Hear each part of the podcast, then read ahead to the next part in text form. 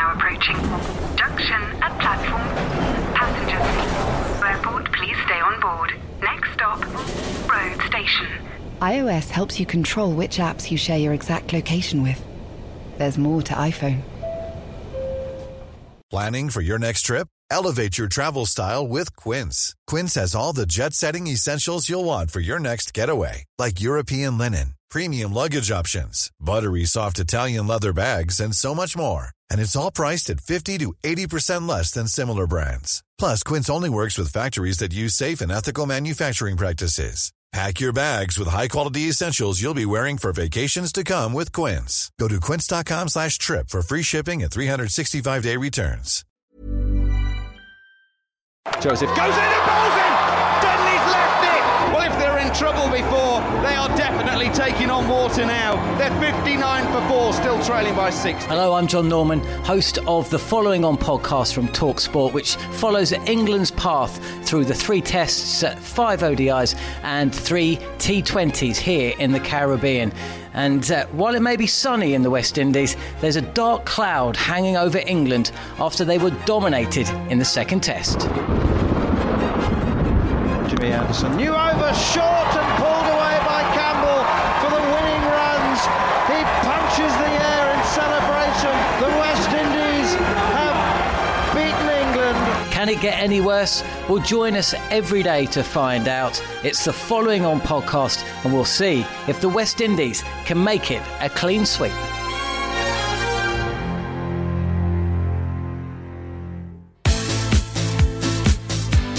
Hello and welcome to The Ruck. I'm Owen Slot, somewhat shaken, completely in love with the Six Nations all over again.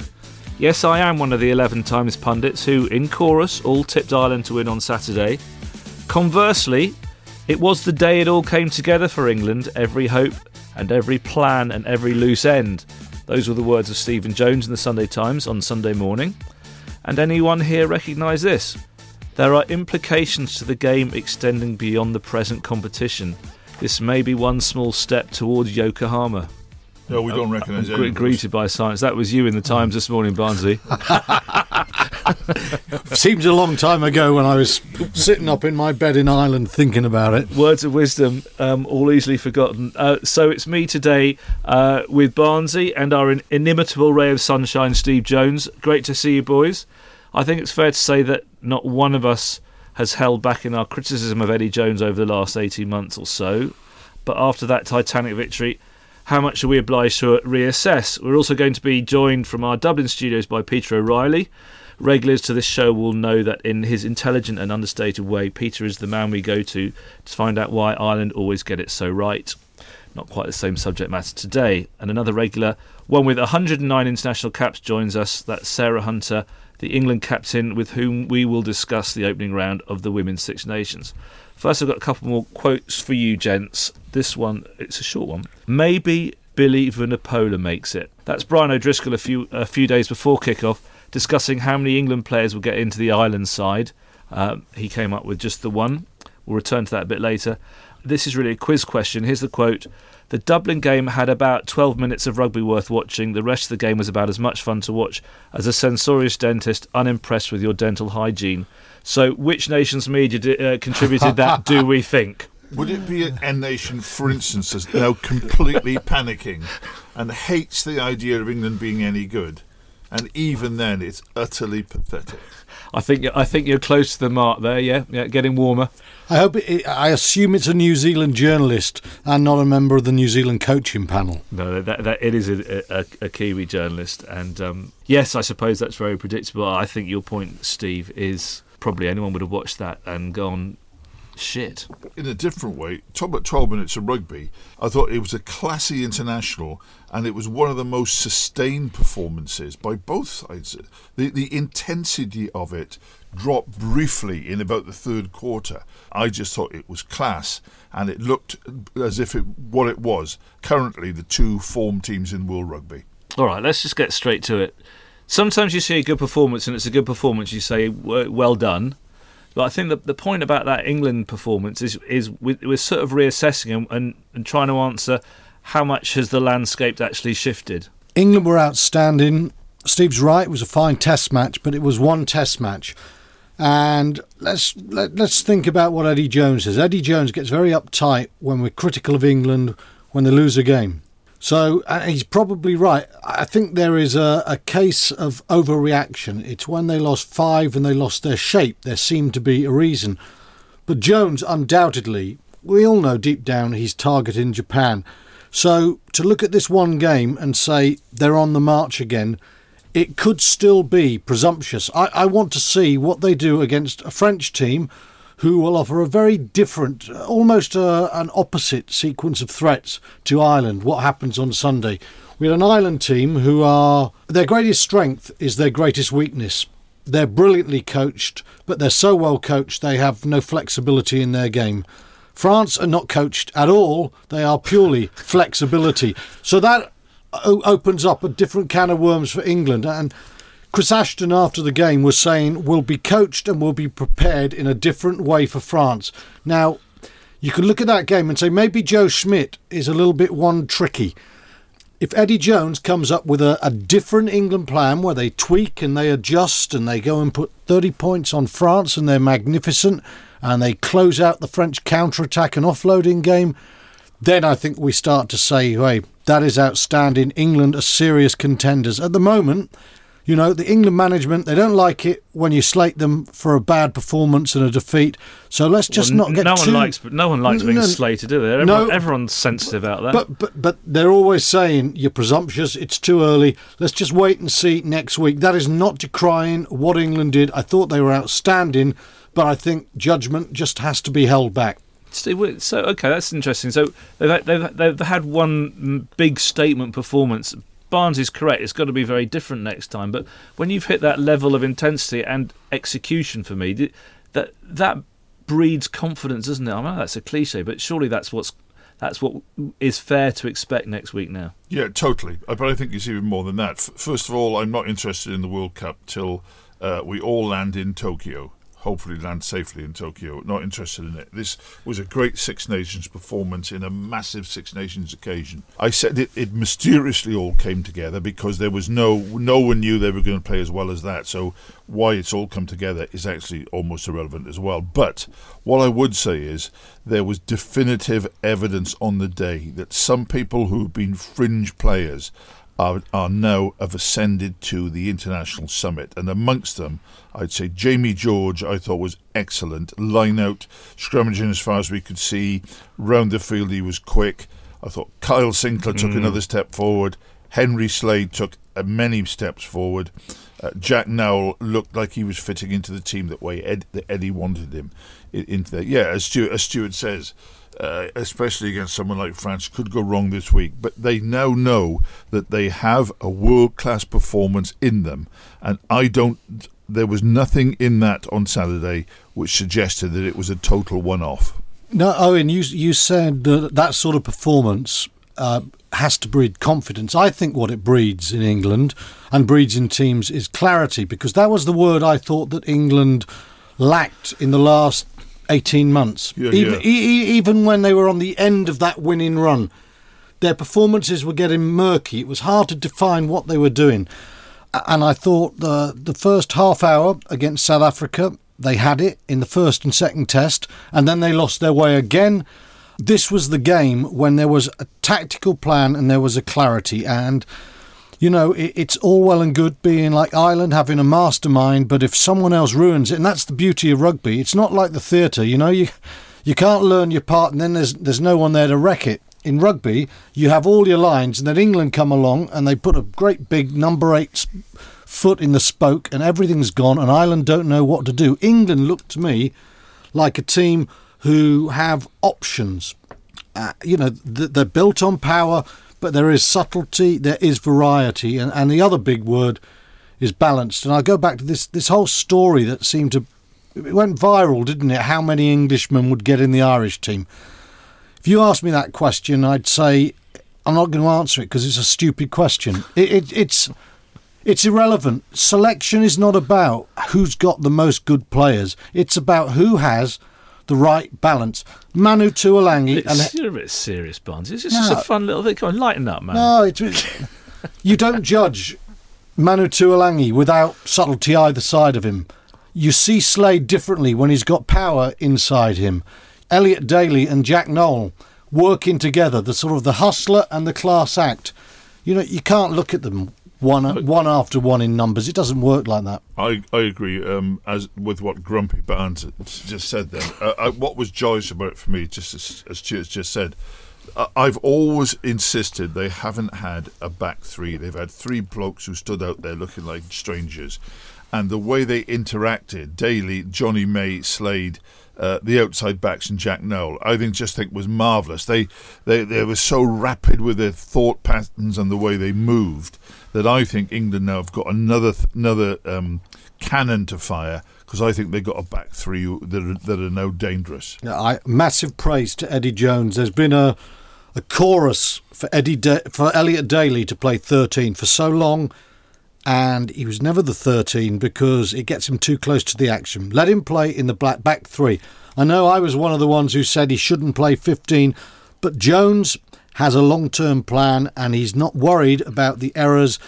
And whilst he dropped one ball Saturday and still has room for improvement there, what he gives a team when he's floating around mm. in that back three, the vision, the speed, the hand is so much. So I think um, I think that Eddie Jones's decision to stick with him has been an absolute masterpiece. It would have been so easy to go back to the short term view that Brown would have been the man, and you wouldn't have argued with it. Oh, that was my view. Right, Compl- you put my hand up to that. No, no, my, mine as well. I, I, think I think it was a masterstroke. Do you not Jones. think though that that uh, a comment on how good or, or, or poor Ireland were was that Elliot Elliot Daly got through that game without really being tested under the high ball. Yeah, well, but that's how good England are because no, that, yeah, that's what I'm saying. They, they managed to to, yeah. to, to, to close that down. But, but, but, it's it's almost like you you it's a fullback. Fullbacks always talked about the bloke has to make the last tackle. It's one of the great fallacies about fullback. Fullbacks don't make many tackles. When they do make them, they, they have to be try savers because of the nature of where they're standing. But what I'm saying but is, is no. It, hang on. If, all right, if, I'll if, hang on. Yeah, if you get sake, stop oh, interrupting. I, apologize. But if, if you if you make your tackles ahead of them, then nobody talks about a fullback having to make those JPR like tackles. If you get the squeeze on up front and the speed of line pressure is so great, then your 9 and 10 are not able to put the quality of kicks on the money as Sexton and Murray always do.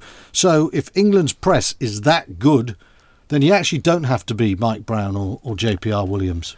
Uh, okay, I completely agree. But the point is that he. Some people say, "Oh, Elliot Daly answered all the questions on Saturday." I don't think the questions were, were put to him at all. So at some point further down the line, maybe whether it's France or Wales or whoever, uh, a World Cup final, some team is gonna is gonna get to him, and he's he's as yet unproven. It, I thought he was I thought it was a very very good game, but he didn't have to do that part of the game. But do you do you not think what it's? I watch him play now, and you just think there are so many answers when you watch Daly play. If there are one or two questions, I don't know what you think, Steve, but I think he's he's made a definitive case to be the fifteen. When you are, are an excellent all round footballer with self confidence and intelligence in the end, you are going to yeah. make yourself what your coach wants you to. I just thought it was a magnificent, joyous match for English rugby. I just thought it was absolutely tremendous. Nothing against the Irish or anybody else, but it was the performance we've been waiting for for so long, and I'm sure English men and women fans squared their shoulders on on Saturday night. Agreed. And and how, how did how did it impact on Irish rugby? See if we can get Pete on the line, shall we? Peter, uh, great to have you back. Uh, so, uh, Ireland head up to uh, Murrayfield this weekend, looking to avoid the wooden spoon, correct?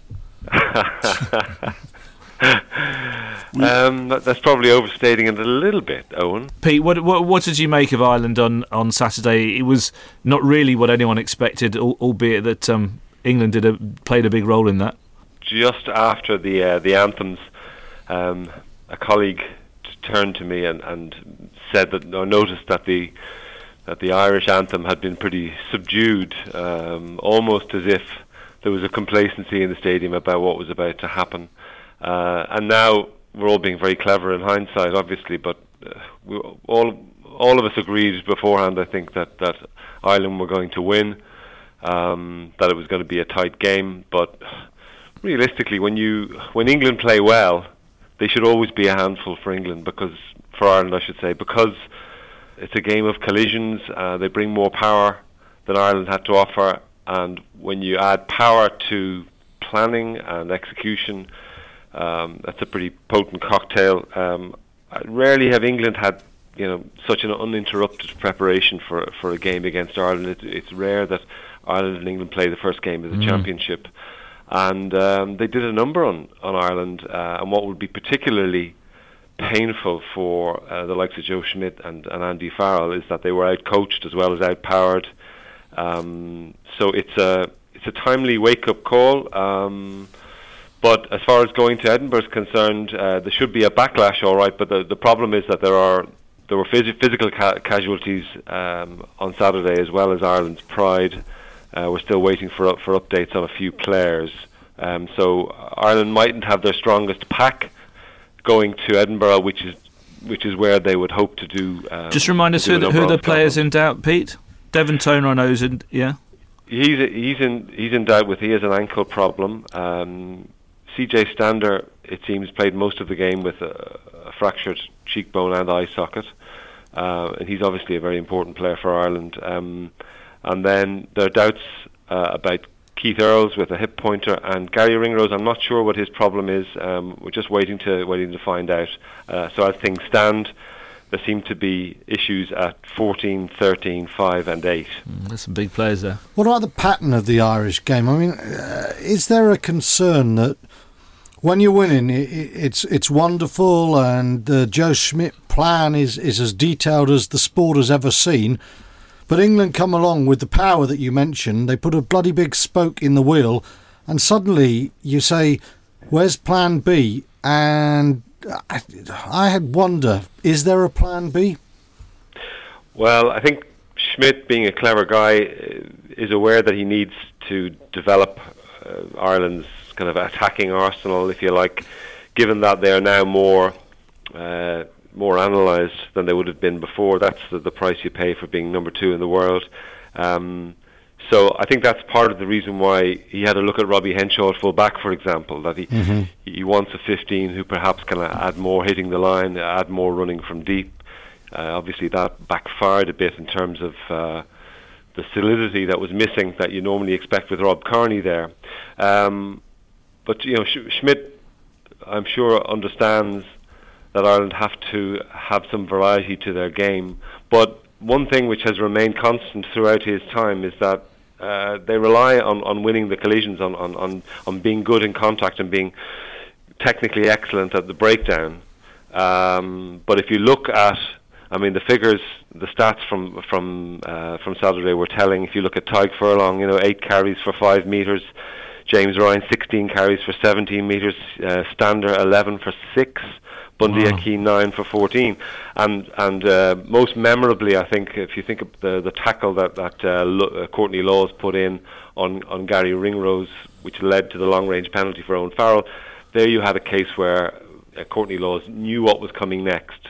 So this English team had prepared. They knew Ireland's patterns inside out, and the number of times that the, the carrier got hit on the gain line and was driven backward was hugely instrumental. The number of impact tackles that England made compared to Ireland, something like 48 to 9. Yes, uh, Ireland need to produce something a little bit different, especially because I'd say the most interesting onlooker on Saturday was Rassie Erasmus. Because if going to form, Ireland play South Africa in the quarterfinals in Japan, they're going to go up against a team who will be bigger and more powerful, uh, powerful than them again, like England were on Saturday. Surely, when these things happen to you, a slightly cataclysmic defeat, aren't you tempted to make more changes in terms of the way you play and in personnel than you should? I mean, I, I would, if everybody's fit, I'd play exactly the same team. Play, and, and except that I would always put Kearney there because in the modern day of box kicking, I would always have Kearney there. You you can't suddenly start trying to get them to attack differently in the middle of the Six Nations when it succeeded so brilliantly for them when they've been on the front foot before. Surely, Conor Murray and Johnny Sexton looked undercooked. Uh, Henshaw, in his defence, had played very little rugby, uh, quite apart from the fact that he played very little rugby at 15. Um, so, f- for once, it, it, was England going into this game who looked physically sharper.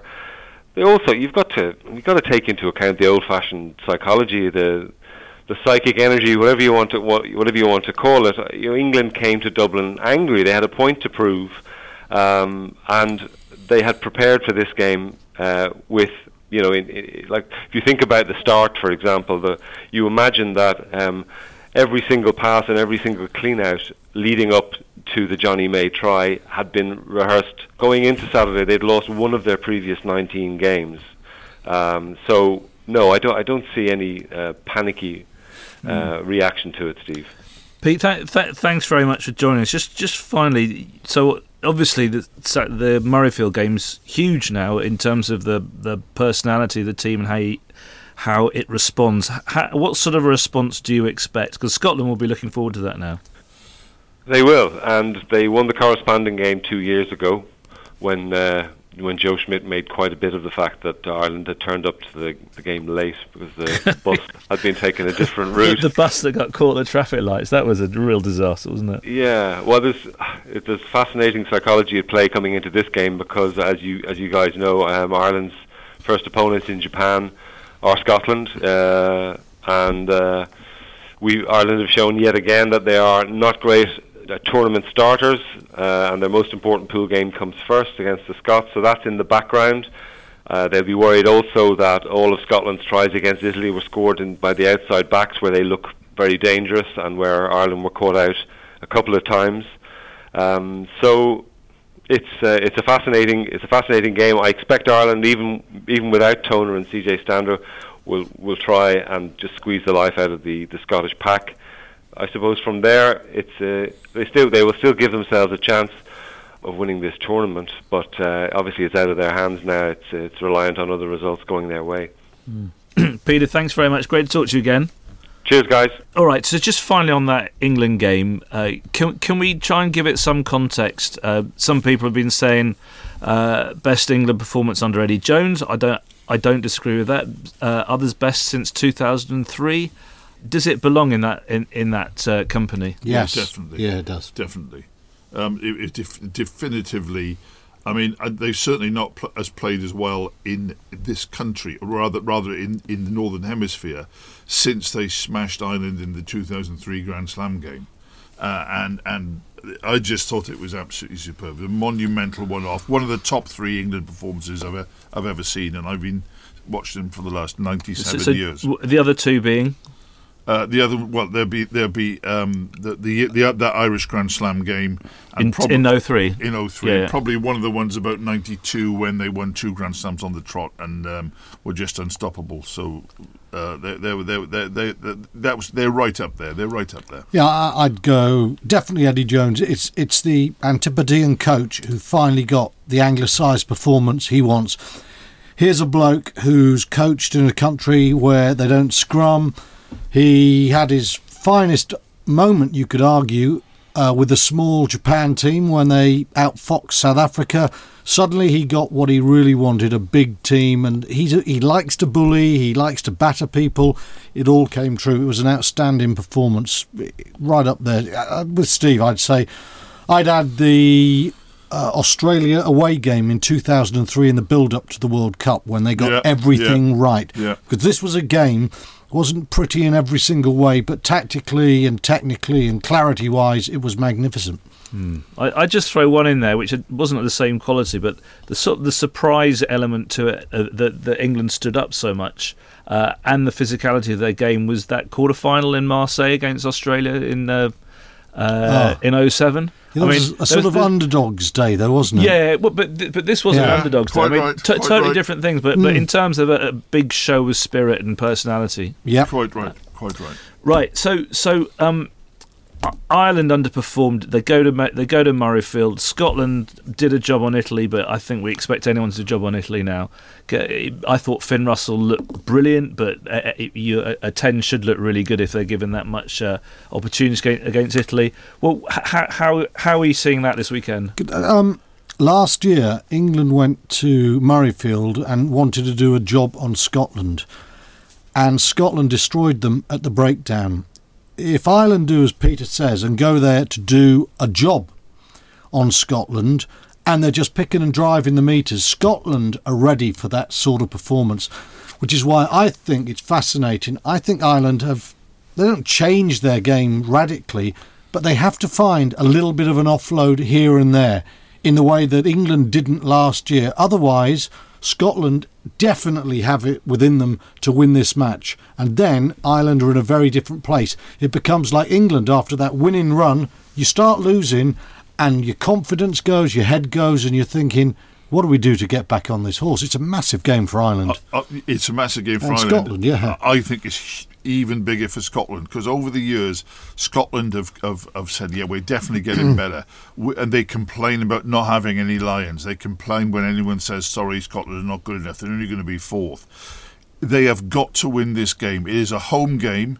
They've got to go to Twickenham afterwards, where they probably won't win. And if they if they lose this game on Saturday, they're going to be lower mid table at the very very best. And and uh, so it is a monumental game for both for both Yeah. teams, and a great day again for the for the Six Nations. And um, Scotland have little bits of the team that come to the surface and play well for Glasgow and Edinburgh. They've still not won anything at, at, at basically at any level. This is the day, lads. This is the day. I think they got the coach to do it. Um, they've got contenders around in, in various positions, but this is massive, massive. Interesting that that weekend you've got two big World Cup groups of forerunners. You've got Mm. England, England, England, France, France. and uh, Scotland, Ireland. Um, and so we haven't mentioned Wales. Um, I mean, what an opening night to the uh, Six Nations that was! Extraordinary, uh, phenomenally entertaining, full of really average rugby, and uh, the, the the biggest comeback in the history of the Six Nations. N- not a great game of rugby, you're right, but the mental strength of Wales was astounding. And I use that word because I know, yes, they've got a reasonably good record in Paris, but over the years, Wales have so often failed to, to failed when they've come away from Cardiff. Even at 16 0, you know, they went in at half time, and I thought they're not out of this if they get the first score. I said to, I said to the guy sitting next to me at dinner, we were watching and eating. I said, I said, I, I still think Wales will win this, and of course, I had the balls to put no money on it at all. I, I I think the thing is with Wales, the, the way the game went and the, it was the first game, etc. You can almost forget the performance. All they had to do was win, which Yeah. they did, and uh, the, the the double effect was that the the match showed why they should have started with Dan Biggar, why they always should start with Dan Biggar. I don't care about assessing what Gareth Anscombe does, how competent he is. Dan Biggar is the test match animal. Some, he is dishevelled. Sometimes he has bad days. He's not been great for Saints, but he, Wales are a different team when he's out there. And I think if they can get Jake Ball back, um, maybe I'm not- sure if they can do it for this this week, but uh, I just think that they're on their way. I still got doubts over their front row. They scrummage very well, but they don't get involved as much as a Sinckler or a or a Tadhg Furlong. Um, and uh, but I, I just thought Jonathan Davies was brilliant in defence, and I thought Dan Biggar was just a, a, a talisman when he came on. I, I would say if Wales had an outstanding option to Biggar, I would look at him because Wales are trying to develop their back play. It's a part of their game that's been weak. Um, but Gareth Anscombe is a good player. He is not an outstanding player. And when you look at their options now, through the Six Nations, through to the Far East, then I think you say, Dan, you are the man, and you've got to give him every opportunity to just get playing flat. He can do it, but he needs to be pushed there sometimes. He's going to be a very important man in this Welsh team. Okay, all right. Just some uh, quick round of predictions. So we got um, uh, the Six Nations. Uh, the coming weekend starts with uh, Ireland in Scotland, uh, then Wales in Italy, and on the Sunday uh, England against France. So I'll tell you my predictions. Uh, not very brave, um, but tell me if anyone disagrees. I'll go. Uh, start off with an Ireland win. I think they will win in Scotland, and and then What about an approximate margin from everybody as well? Come on, let's put ourselves on the line. Are we men or mice? Yeah. Let's give a handicap out. Ireland by four, Wales by twenty-four, England France by uh, England by fourteen. Uh, Wales by 27. England by 21. Scotland by 6. Ooh, nice. Very brave. I'll go Wales, but by less than you two, because I just think Italy have got to throw up the kitchen sink at it. I think Wales by about 16. That's all. I think that, um, I think, God, Ireland, I think Ireland by two. Uh, that could be could be so close. I think England will, will beat France, but less. I think England. Uh, I think France will find something. I think it'll be England by twelve. Okay, excellent. And now we're going to finish uh, today's show by uh, our reflection on the Women's Six Nations competition. We'll be jo- joined in a minute by uh, uh Sarah Hunter, uh, the England captain. You're listening to The Ruck, and we'll be back in a minute. Sign up for the Ruck email to receive the best comment and analysis from rugby's leading writers. That's us, guys. Uh, every Thursday during the Six Nations. Visit thetimes.co.uk slash newsletters. Welcome back to The Ruck.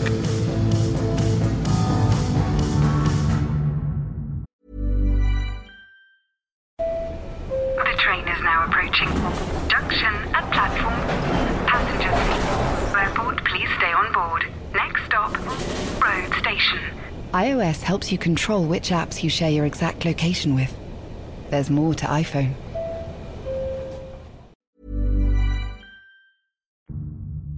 The Sarah's team started well in Ireland, uh, very convincing win, fifty-one-seven. Uh, the other re- results, uh, well, the, the, real telling one was uh, France absolutely smashing Wales by a similar score, fifty-two-three, and um, that's the big matchup of the weekend. Um, probably the, the, big matchup of the entire championship, really, isn't it? England against France. Um, and then uh, the Italians uh, beat Scotland, um, uh, which was a, a, very significant win as well. Jonesy, you, you saw most of this. I, I did. I saw I saw absolutely dominant England performance, full of forward power. Sarah Bern worth a look if anyone's watching on television. Uh, awful result for Scotland against Italy, but Italy clearly coming on with some great great backs, which is which is satisfying. And um, Wales, sorry, uh, I don't buy the travel excuse. Wales keep on picking kids, and they're wrong. They keep on boasting about how young their team is. Their team was absolutely roasted up front by a massive French team. So we're joined now by uh, Sarah Hunter, England's uh, winning captain from the weekend. Uh, Sarah, uh, great to hear from you. How was the weekend for you? It was a great weekend. Obviously, um, you, you're never sure how the first game of the, the Six Nations is going. You, you know, form from the autumns or warm-up games is, is a bit unknown. So, so yeah, it was it was good to get off to quite a good start against Ireland. It's it's always difficult to, to go away to, to Dublin, especially on Friday night in the opening game. But you know, we were reasonably pleased with um, the performance that, that we had out there. Absolutely, and, I understand you, you you've got three talking points from, from the Women's Six Nations uh, Championship to, to, to, to, talk to us about. One of the first ones being um, a bit closer to home was obviously the returning players from uh, the Seven, so Emily Scarratt. Uh, Natasha Hunt, Jess Breach, and, and also a real key figure for us in, in Sarah Bern returning for, for the Six Nations all of them were, were not involved in the autumn, so it, it was good to, to see them back in, in the 15 shirt. And, and that's made an, an immediate impact, clearly. Yeah, I think it did. You know, I think it'll take time for sort of the, the three girls coming back from sevens to transition back to back to 15s, but it looked like Jess Breach left off where she had when uh, she went off to, to sevens in that autumn, where she was um, pretty prolific try scorer, and she she got two um, on Friday evening, and and Emily Scarratt, you know, just that sort of senior figurehead in, in that back line where there's probably a, a bit of inexperience with, with Tatyana Heard and, you know, Jess is still very young and Kelly Smith and um, she sort of just orchestrates um, out in out in the outside backs and it was really pleasing to see um, Natasha Hunt come on and, and real add the pace and um, that live wire style play of nine that she does bring um, come back to to 15's game and and you know Sarah Bern was um, on the rampage uh, running through uh, defenders uh, for fun on, on Saturday night. And she's been out with a, a lengthy um, injury so you know it was really good to, to see and welcome her back and to see that she's um, left off uh, how she, she finished really. Excellent excellent. Okay point point number two yeah, so obviously the the Wales France game with the, the, the uh, weather conditions that um, were pr- hit the UK pretty badly. Um, so Wales they couldn't travel um, with their original travel uh, plans because of the snow, and they had to they had to move from flying from Cardiff mm. to, to travel to, to Heathrow on the day of the game, and obviously that is such an impact on preparation, you know, and I think yes, France are a very, very good side at the minute, and, and they put in a very emphatic performance. But there's no doubt that obviously the preparations that Wales had to face would have impacted how they um, could perform to, to probably the level they, they wanted to. So I think that's quite significant for, for Wales. So unfortunately, you can't do anything with, with Mother Nature, and they managed it the best they can to, to obviously still get out there in, in time and and manage to to um, like play the game. So you would have um, expected a closer a closer um, contest otherwise. You're suggesting. Um, I I think possibly it would have been interesting to see. Um, where Wales would have like sort of given um, France some more problems. Uh, I think knowing knowing the Welsh and the style that they play and, and how they're trying to play it, I think possibly could have could have asked a few more questions of of the French team than they than they possibly did.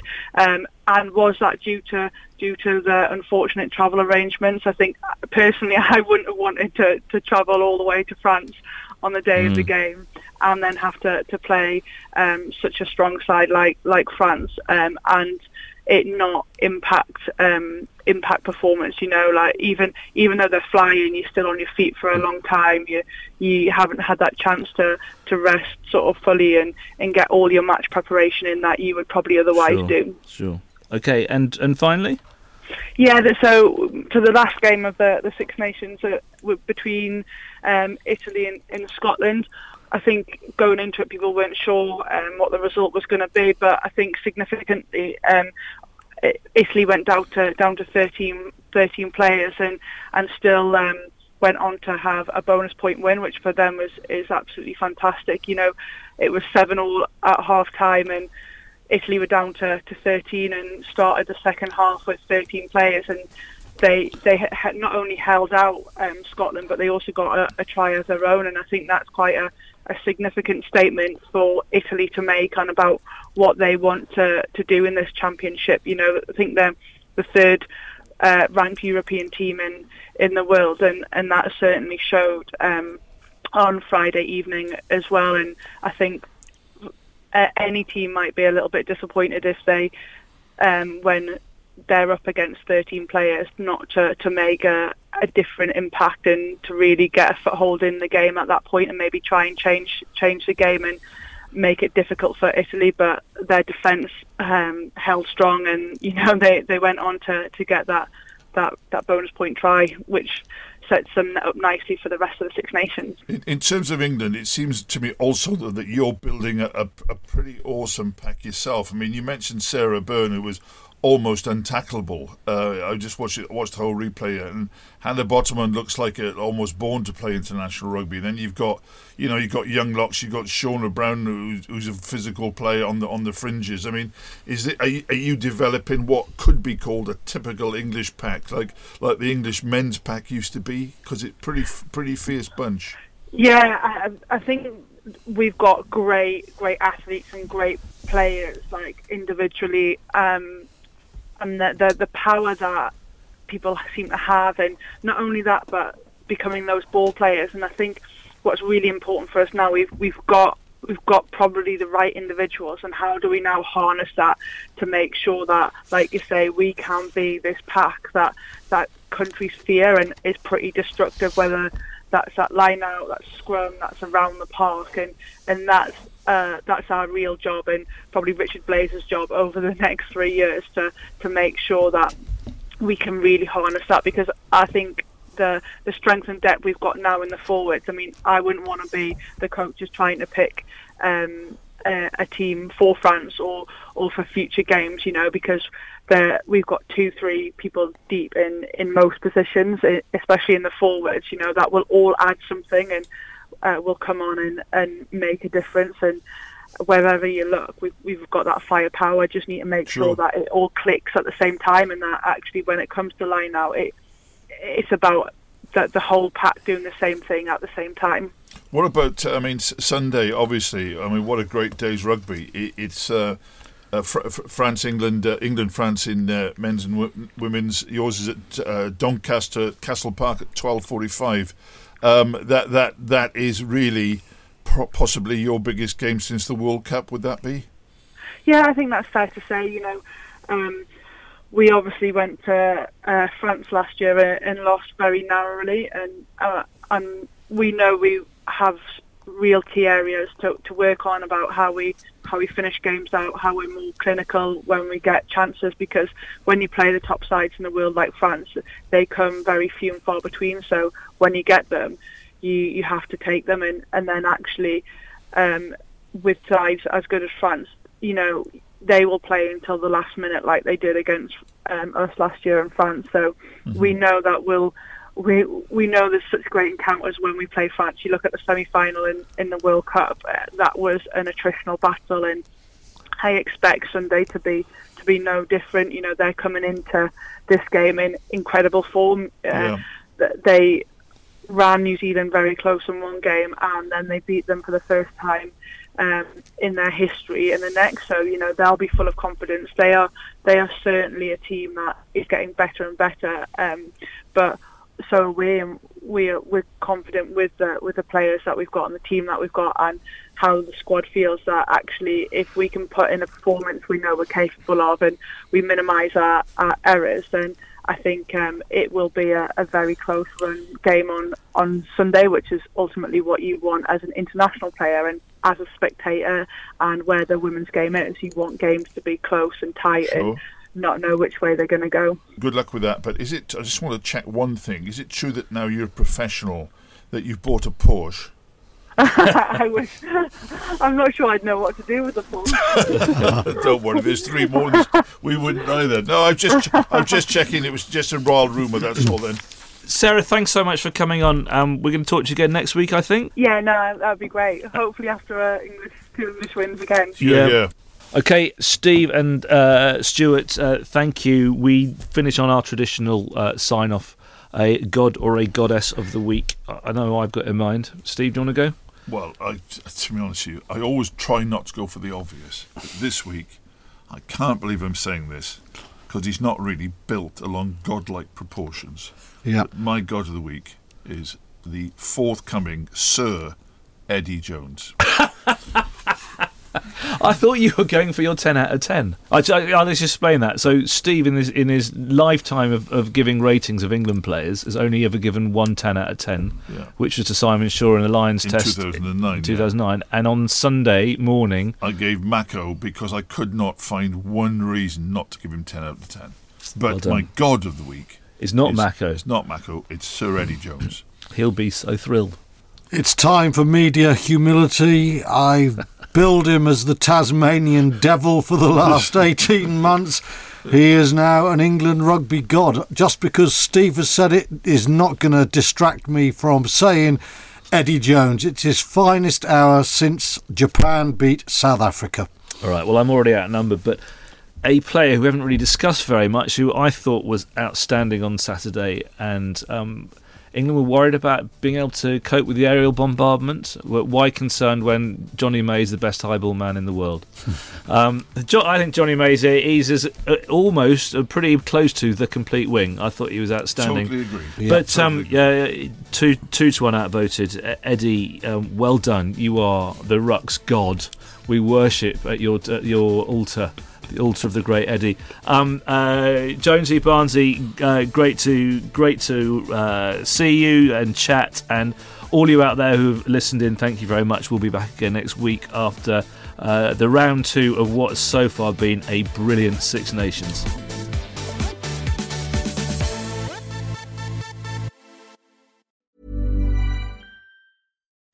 As you're listening to me, Daisy, Apple's iPhone disassembly robot is dismantling an iPhone into lots of recyclable parts. That's how Apple recovers more materials than conventional recycling methods. Thanks, Daisy. There's more to iPhone.